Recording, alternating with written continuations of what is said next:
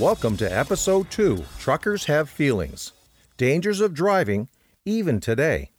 I mentioned in my last episode about a trucker who was shot at on a Philadelphia highway in the United States. Also, a trucker who threw his son out of the truck while driving through Rogers Pass, British Columbia, Canada. Now, when a trucker leaves home and jumps in their rig, the last thing on their mind is that they won't be back. Well, most truckers, that is. Truckers know the roads are more challenging today than ever. In 1999, I dispatched a trucker into the United States. He was taking a load of lumber to a customer in Philadelphia. En route to the drop site, there was suddenly a bit of traffic up ahead. There was a car at that point trying to pass his rig in the passing lane when up ahead the traffic was slowing, which forced the car back. Now, for some unknown reason, the driver of the vehicle became enraged and changed lanes behind the truck and came up on the passenger side of the truck. The driver of that vehicle pointed a handgun at the truck and was able to get two shots off, and fortunately missed the truck driver. One bullet missed the truck altogether, while the other hit the top part of the passenger door frame. The driver was preparing to shoot again, at which point the trucker was able to force the driver of the car onto an exit ramp never to be seen again by the trucker, as there was no way for the car to get back on the highway. Thank goodness for that exit ramp. Now, I understand that these things don't just happen to commercial drivers, but it can happen to anyone who's in the wrong place at the wrong time, or simply put, just bad luck.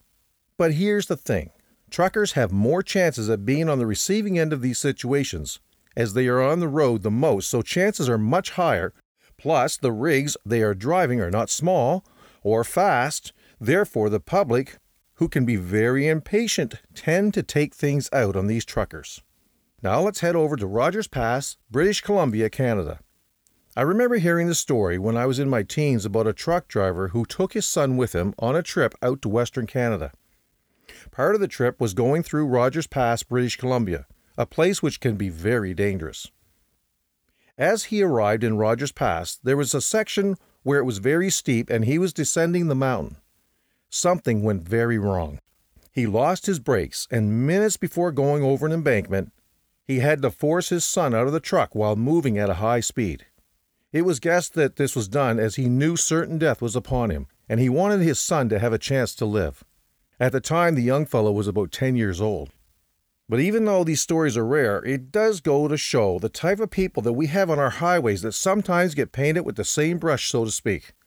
Sometimes public opinion is more of a judgment due to perception.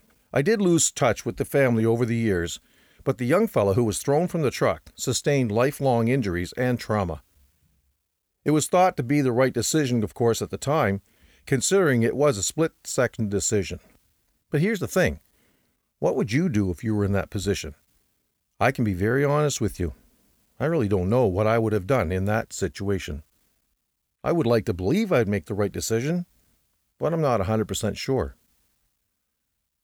Truckers have feelings because they really are humans. We need to remember that.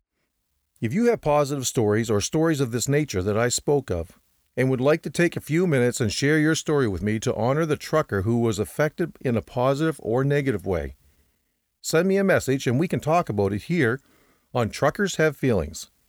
Thank you for listening.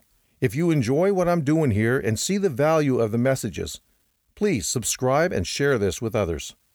I'll talk to you in episode 3 this coming Sunday.